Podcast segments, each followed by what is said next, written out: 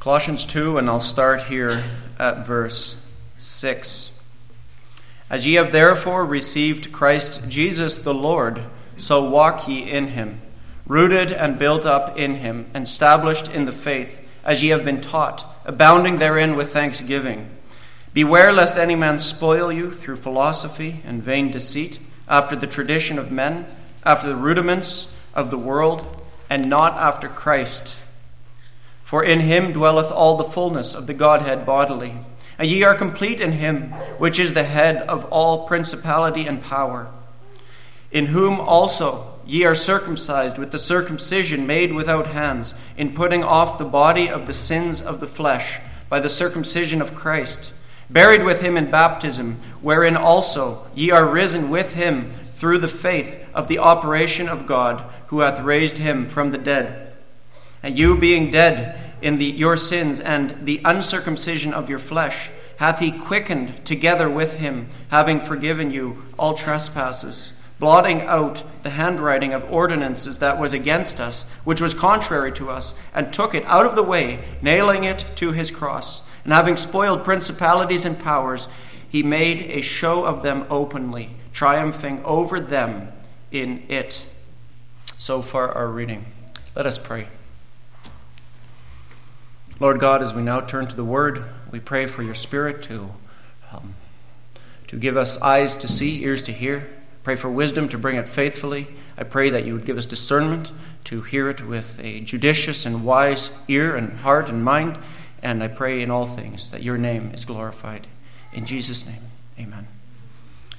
So this morning's text is verses 11 and 12 in whom also ye are circumcised with the circumcision made without hands, in putting off the body of the sins of the flesh by the circumcision of Christ, buried with him in baptism, wherein also ye are risen with him through the faith of the operation of God, who hath raised him from the dead. Now, um, baptism gets mentioned, but the thrust of this passage is largely about what the circumcision of the Old Testament and how it relates to the New Testament. And Paul weaves that together with baptism and so it may look like it's a sermon more on circumcision than on baptism, but you'll see these threads all kind of coming together. I have um, three points I want to draw out from the text this morning. They are these first of all, the roots of circumcision, secondly, the fulfillment of circumcision, and thirdly, the outcome of circumcision. And so those are the three points. So, first of all, the roots of circumcision. Among other things, in the book of Colossians, the Apostle Paul addresses Judaizers. And Judaizers are those who were demanding of Christians a rigorous adherence to the Mosaic law. And particularly, what the Apostle Paul addresses here is the question of circumcision. Ought Christians to be circumcised? And Paul will address that by talking about how that relates to the Lord Jesus Christ. Circumcision has its roots in Genesis when God covenants with Abraham, and we see it introduced as a covenant sign between Abraham and God as a sign and seal of the covenant. It signifies a covenantal bond, which is a formal relationship between a higher and a lesser. We would call those a vassal and a sovereign.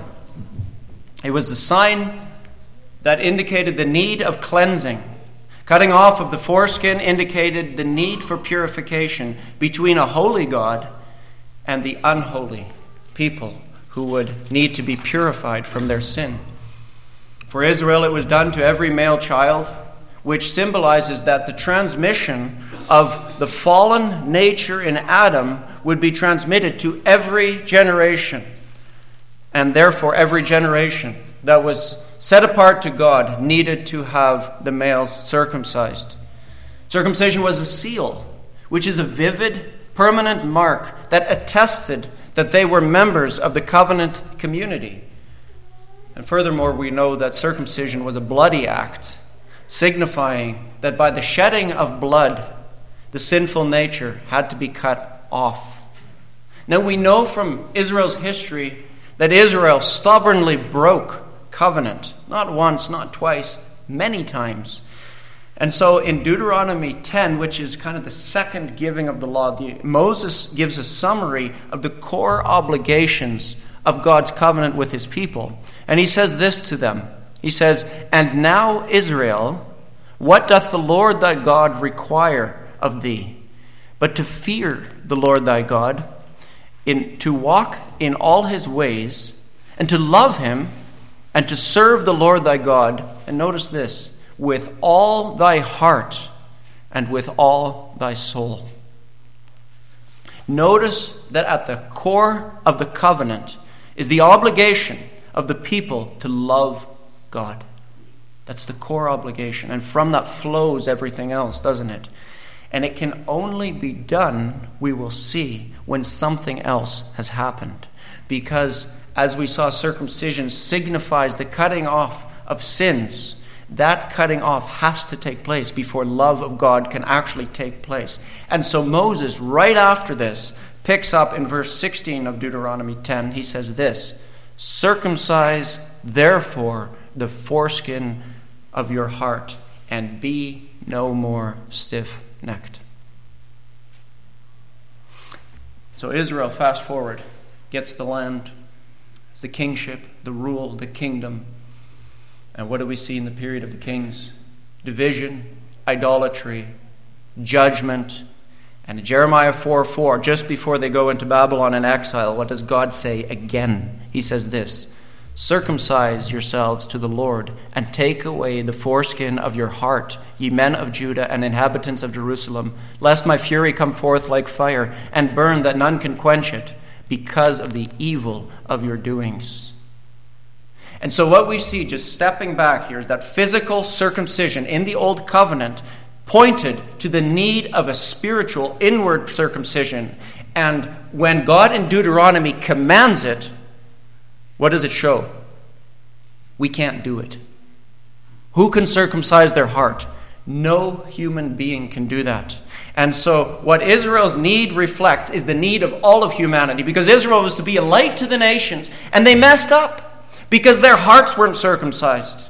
And how we know that hearts need to be circumcised is we realize that every time we bring the gospel to an unbeliever, every time we share the gospel with children, and we realize that um, as we reach the gospel to them, they don't always take it. And many, many will reject the gospel. Have you tried to maybe recently share the gospel with a friend, a neighbor, a child? You can't make them believe, can you? Because heart circumcision, the Bible says, is what's needed. An uncircumcised heart, the Bible says, is stony to the things of God. It's under the curse of sin. And perhaps you're sitting this morning listening, and maybe you have a stony heart to the things of God. You go to church, but it's not landing. You're not receiving it by faith. Now, you might be thinking, well, I'm a pretty upstanding person. You know, actually, I I treat my neighbors well. I, I don't defraud others.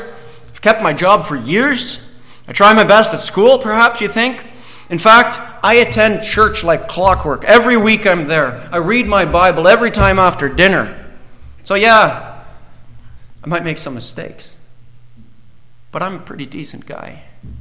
And that's how so often we think of ourselves. The simple fact is, the Bible says that we have to stop comparing ourselves across horizontally, as we're so prone to do, and compare ourselves, look upward to the holy God, whose holiness is impeccable. God is without the slightest imperfection. In fact, in Habakkuk 1, verse 3, it says this The prophet says, Thou art of purer eyes than to behold evil, and canst not look on iniquity. God's glory is the beginning of all renovation, is the beginning of understanding not only God, but ourselves as well. It is a supreme glory. It is an immeasurable glory. It is a constant glory, and it shines with a spotless radiance. Which means that any dismissal or discounting of the holiness of God and His glory is really the first indication of how sinful we really are. And that is why Paul in the text speaks of the putting off of the body. Notice that in the text, the body of the sins of the flesh. Because the entire being, the entire body, as it were, is corrupted and is deeply stained with sin. And that's why Paul talks that way. Have we realized that I am the one that needs deliverance from myself.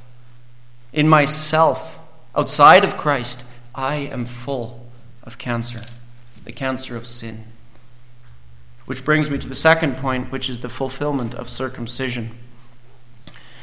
Because God, again in Deuteronomy, where he says, Circumcise therefore the foreskin of your heart, that's chapter 10. In chapter 30, when Moses is about to die, he says in one of his last words, he says this Deuteronomy 30, verse 6 And the Lord thy God will circumcise thine heart, and the heart of thy seed, to love the Lord thy God with all thine heart. Notice how he brings the two together. Remember, the command was, Love the Lord circumcise your heart. They can't, and now God says, I will do it, to love the Lord thy God with all thine heart and with all thy soul, that thou mayest live.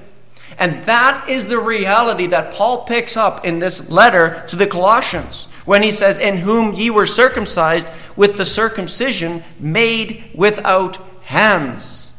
And therefore, stepping back to baptism for a second, therefore, circumcision is not replaced by baptism as a covenant sign. Circumcision is fulfilled in heart circumcision, something God does. And this is precisely why Christians don't need physical circumcision, because Christians have the real spiritual fulfillment. For the believer, for any one of us who is in Christ, we have a love for God that is alive because an internal work of grace was done in us. Now we have to be careful here. Because often our feelings get confused with our hearts. Perhaps you're this way. You feel happy and you think, oh, surely, now I'm right with God. You feel depressed and we think, well, God must be ignoring us and he hates me. We feel miserable and you think God is against me. And so we start to judge everything by our feelings. We're so prone to do that. And perhaps you've had a very rough week.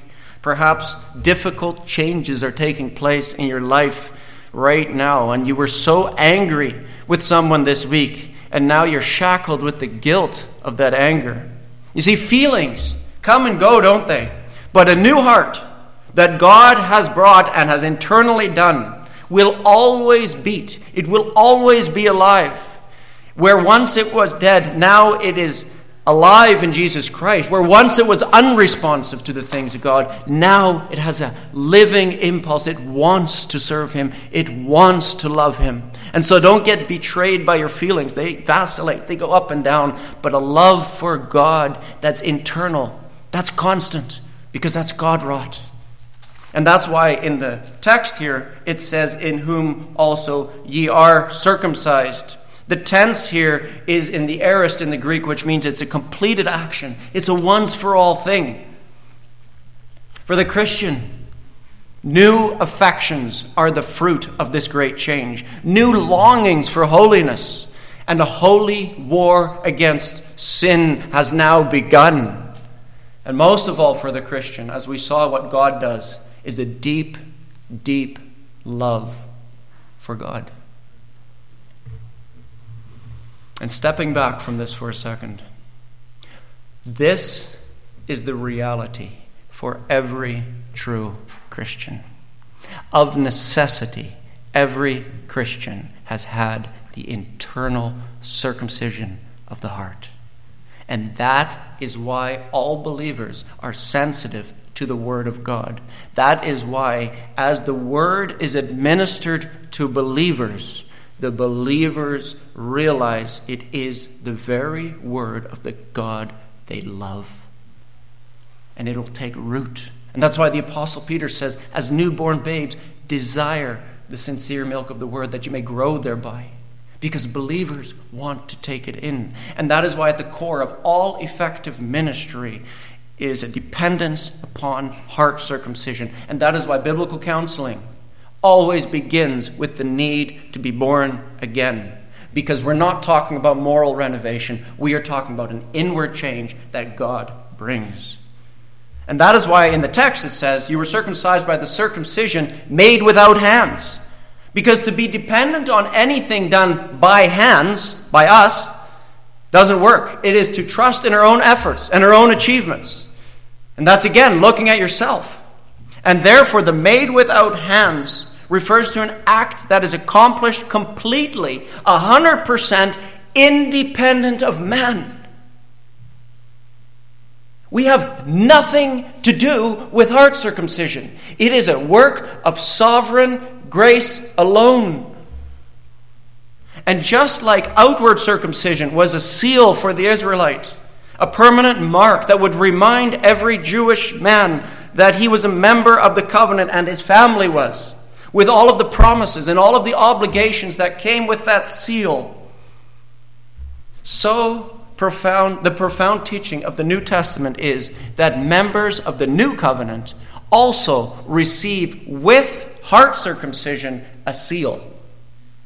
Now, what is that seal in the New Testament? It's not water baptism. It's not that. It cannot be because this was a circumcision made without hands, and water baptism includes people.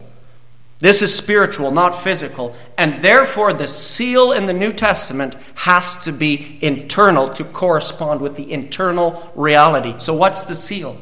Does the Bible tell us? It does tell us, doesn't it? Ephesians chapter 1, verse 13. Please turn the, there with me, please.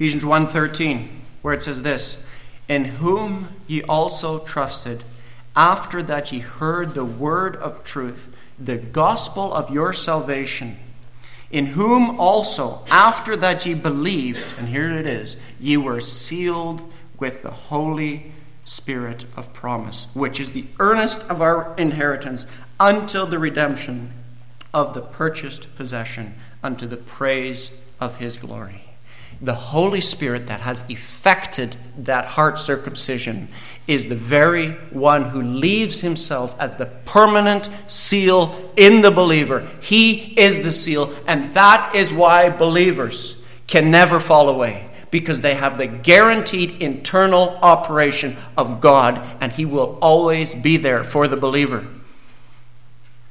Now, notice in the text, back to Colossians, it says, In whom ye are circumcised. Who's the in whom in the text? It's Christ, isn't it? Christ is thick in this book. I love the letter of Colossians because it is so Christocentric. All of this is in Jesus Christ. In Christ we belong to the new covenant. And as Paul would later or earlier write to the Galatians, he says this, and this relates back to Abraham because this is covenant continuity. He says, And if ye be Christ's, and notice these words Then are ye Abraham's seed and heirs according to the promise. And this is precisely why nobody is physically born into the new covenant. The very nature of the new covenant is internal. It is a people circumcised of heart. People are born not into the bloodlines of Abraham, but they are new born into the faith of Abraham. And so in Christ, that great phrase, in whom, means so much. For the believer, it means I am free from the feeble crutches of depending on myself. I can throw any dependence on myself away because that is just a lame thing to depend on. I don't have to depend on my merits for God favors. I don't have to make up for my failures that I did today or yesterday or this past week.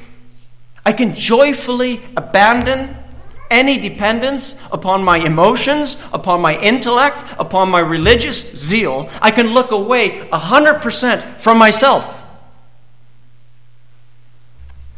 and solely look to Jesus Christ, that great shepherd of the sheep.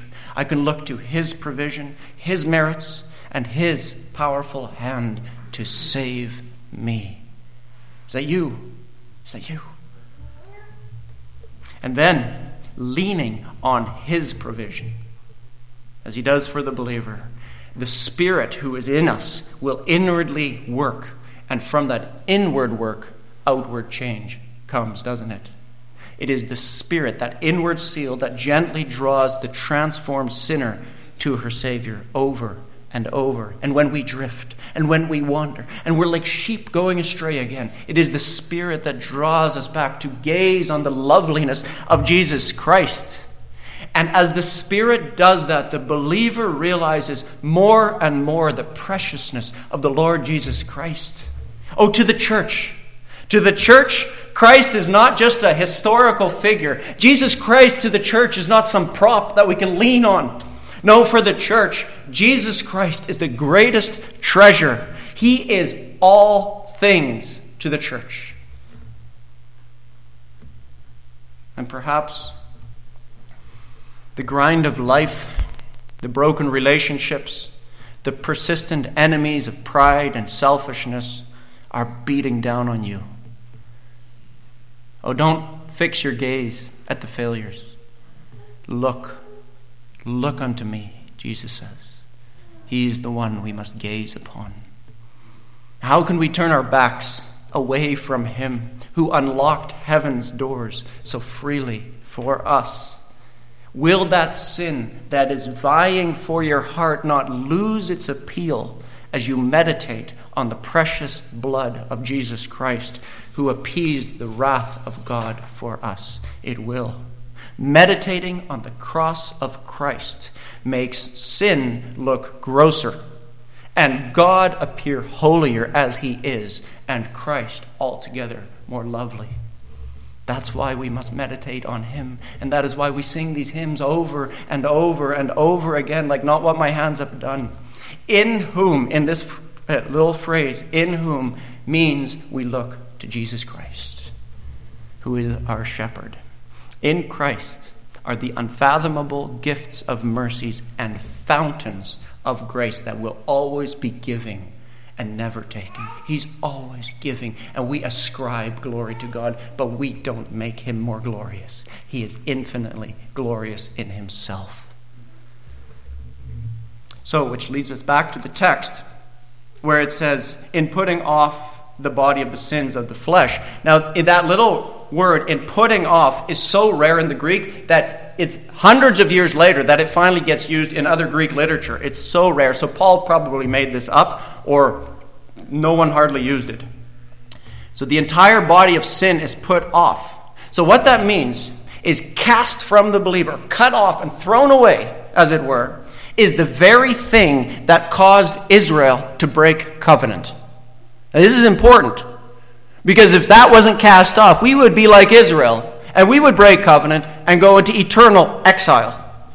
So, the very source and the spring of our corrupt nature, the Bible says, is vitally cut off, cast aside. The Apostle Paul will say exactly almost the identical thing in Romans 6, verse 6 and 7, when he says this Knowing this, that our old man is crucified with him, notice again, with him, that the body of sin, similar language, might be destroyed, that henceforth, so from that time on, we should not serve sin. And then Paul says in Romans, For he that is dead is freed from sin, delivered from it. So, what this means for the believer is that the shackles of sin have been vitally severed. The sinner in Jesus Christ has been acquitted in the courts of heaven, and that's exactly what verse 13 and 40, 14 talk about the acquittal in the courts of heaven. Everything written against the sinner is blotted out. You won't see it anymore. But more than that, it's not just the acquittal, justification, it is also that the power of sin has been broken in the believer's life. The dominion over us is gone. We serve a new master, we love a new sovereign, we worship a new king. As one commentator says about that little phrase, putting off the body of sin, he says, the entire slough which encircles the spirit and enslaves it is rolled off. Newness of life is felt, and the believer walks no longer after the flesh, is no longer carnal, or does its deeds. Now, how is this done? How is this done? Paul says it, says it very clearly in the circumcision of Christ. So we are circumcised in the circumcision of Christ. What does that mean? That is when Jesus Christ himself was cut off when he himself died and bore the guilt of our sins. Look back in Colossians chapter 1, verse 21 and 22. I'll start at verse 20. It says, And having made peace through the blood of his cross, by him to reconcile all things unto himself. By him, I say, whether they be things in earth or things in heaven and you that were sometimes alienated and enemies in your mind by wicked works. That's that bondage to sin. Yet now hath he reconciled. And now notice this phrase here in the body of his flesh through death to present you holy and unblameable and unreprovable in his sight.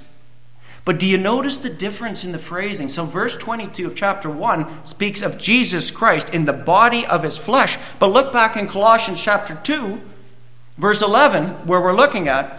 What's the difference? The difference is the word sins. In the putting off, in verse 11, of the body of the sins of the flesh. But Christ had no sin in himself. We are the ones that are sinners, and he took it upon himself and then severed it. It was for our treason that Jesus was cut off.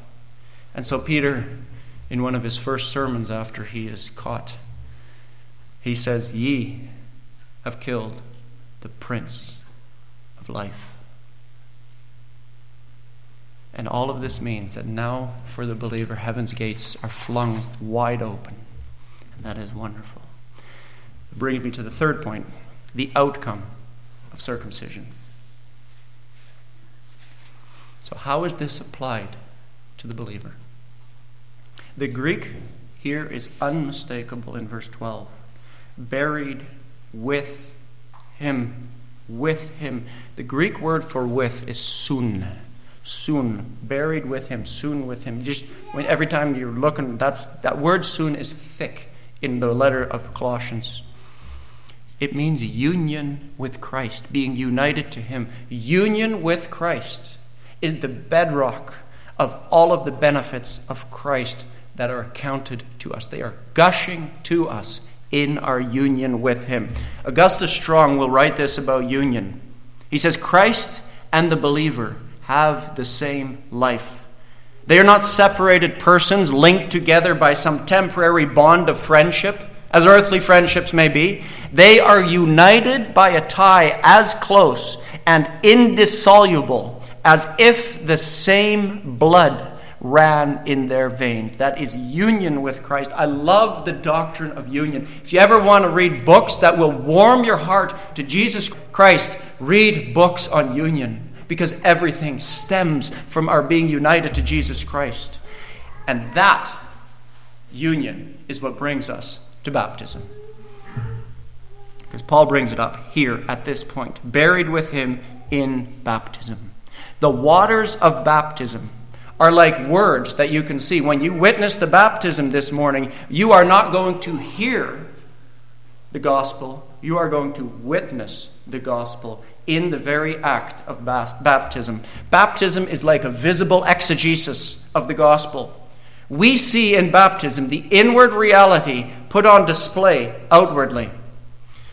The word baptisma in the Greek simply means this it means to dip, to immerse, or a word we often don't think of, to overwhelm. In ancient times, when a ship would sink in the ocean, it would be said to be baptized. It would be overwhelmed by the waters, as the waters would conquer that ship, as it were. And so, in baptism, the believer visibly puts on display the reality that in Christ they are immersed or submerged into his death. Today, you're going to witness that each person who goes under the cold waters symbolizing judgment and cleansing, each one of those has professed a union to Jesus Christ. As you watch them go down, you will see, as it were, the waters conquering its subjects. Now we have to be careful here. Because baptism in itself has no efficacy. It doesn't do anything, but it points 100% to Jesus Christ to whom the Spirit unites us. it is not, as some would teach, by the act of being baptized, but by the Spirit that we participate in Christ's benefits.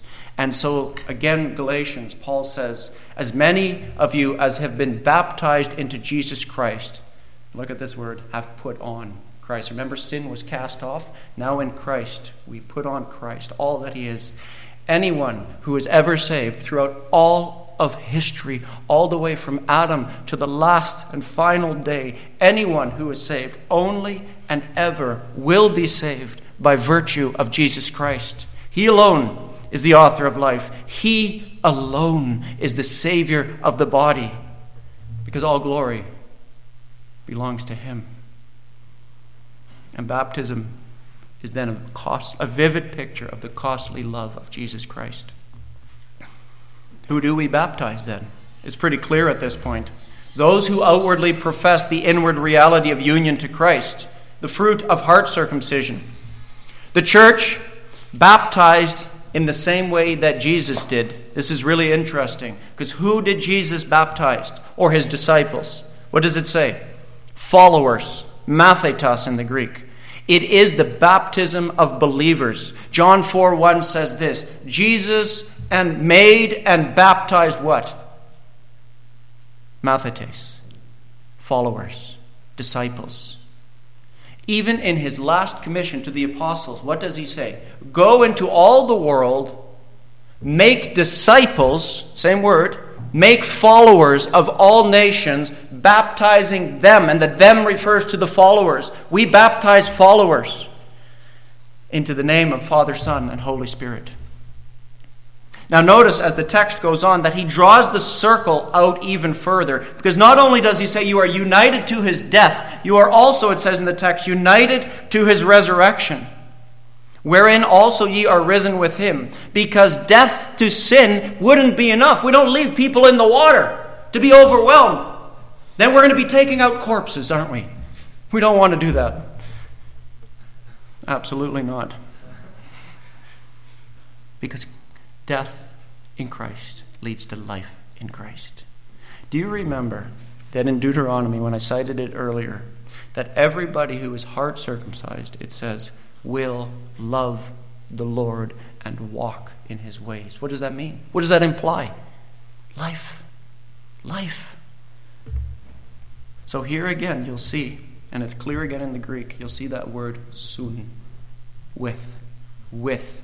You see it in the text, right? Wherein also ye are risen with him, with Christ. Now, this, at this point, might be pretty straightforward, and here's where we're going to run into a little bit of a difficulty in the text.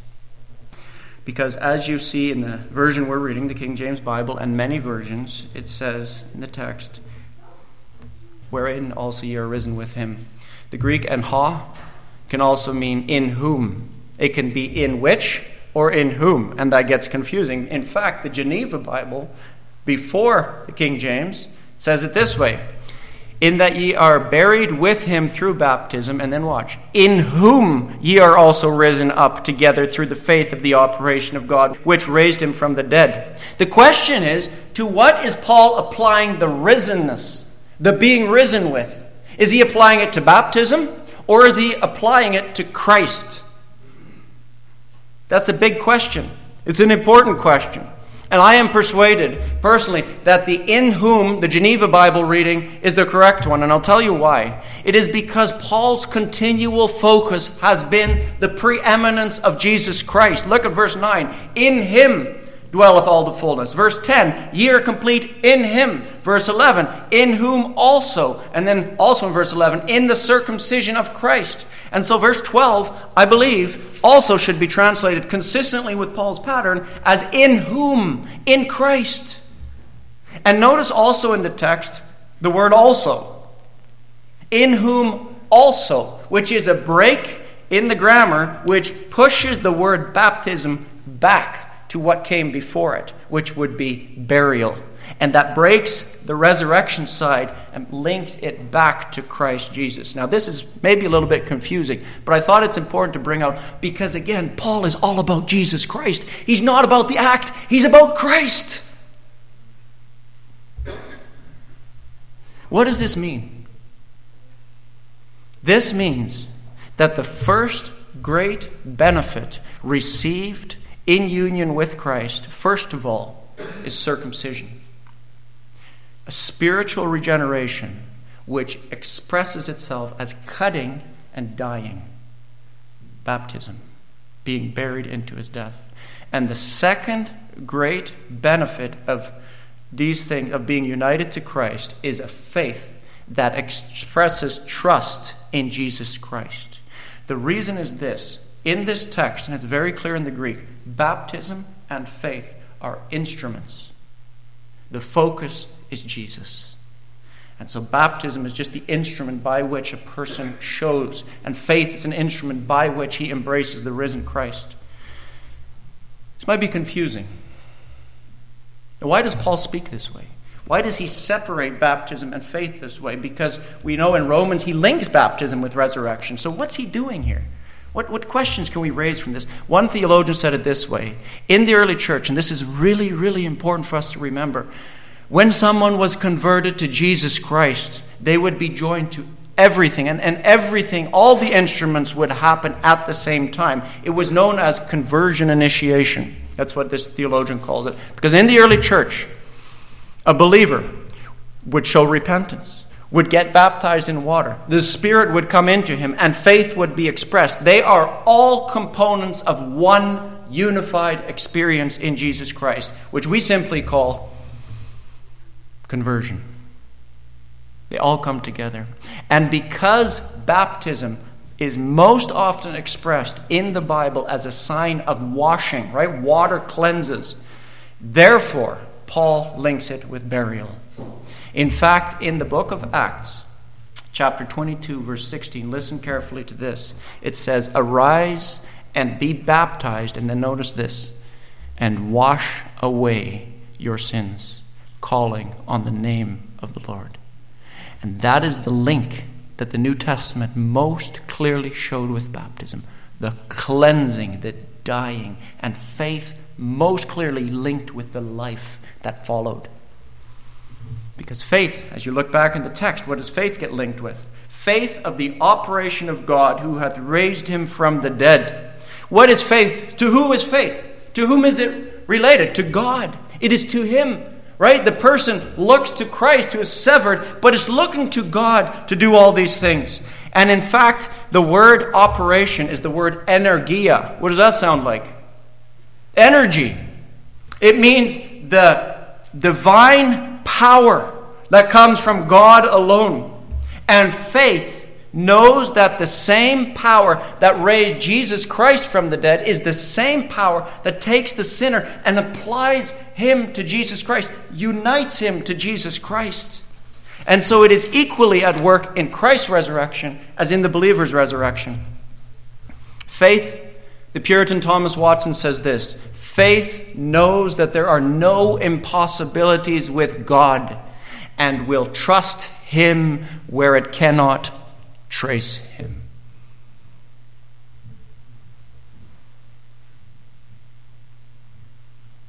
All of this means that for the believer, there is no greater power, there is no more decisive victory, there are no greater treasures to be had, and then being united to Jesus Christ and all that he is. And that is why in verse 10, Paul already gave his summary. And ye are complete in Him. Now, in closing, perhaps the winds of adversity are howling in your life. Perhaps you're plagued this morning by discouragement, fear, and despair. Maybe indwelling sin is tearing you apart at the seams.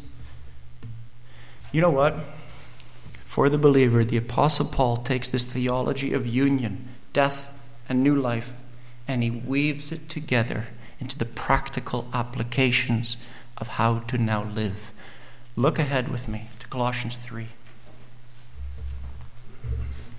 Colossians 3, verse 1. Notice the language. If ye be then risen with Christ, there's our union. Seek those things which are above, where Christ sitteth on the right hand of God. Set your affection on things above, not on things on the earth. And now notice this, this is one of my favorite verses in all the Bible. For ye are dead, and your life is hid with Christ in God. And when Christ, who is our life, shall appear, then shall ye also appear with him. Again, union. Look at all that union language in glory. And notice this from all of that gazing to my life being protected in Jesus Christ, he says in verse 5 Mortify therefore your members on earth. The only way to slay sin on earth is by gazing at your union in Jesus Christ and all that He is. And look ahead again to verses 9 and 10. He says, Lie not one to another. Look at what his grounding. Seeing that ye have put off the old man with his deeds. There's the severing, the circumcision. And have put on the new man. There's the new life, which is renewed in the knowledge after the image of him that created him. That's the beauty. A new heart in Jesus Christ looks upward to Jesus. It lives in the freedom of forgiven sins. It fights in the security of Christ's resurrected life. Now, if you set, if you and I set our affections, our minds on those things, you will slay impatience. It will overwhelm a jealous mindset or a mindset of entitlement. Fears and despairs that you maybe have today will be overwhelmed in Christ's victory. Set your mind on things above. In growing, you need to be looking, looking at Jesus. So, in short, a summary of the whole thing is really simple. In Christ, you are really alive. The Apostle Paul wrote this, and he said, I count all things but dung that I may win Christ. For the Apostle Paul, this was nothing more than life, hope, triumph, victory, and everything. Are you united to Jesus Christ? Let's pray.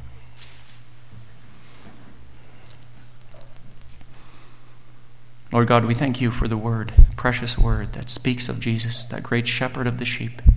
I pray this morning as we have meditated on the the benefits of Christ, and we will witness baptism, that we will glorify you, recognizing what you have done.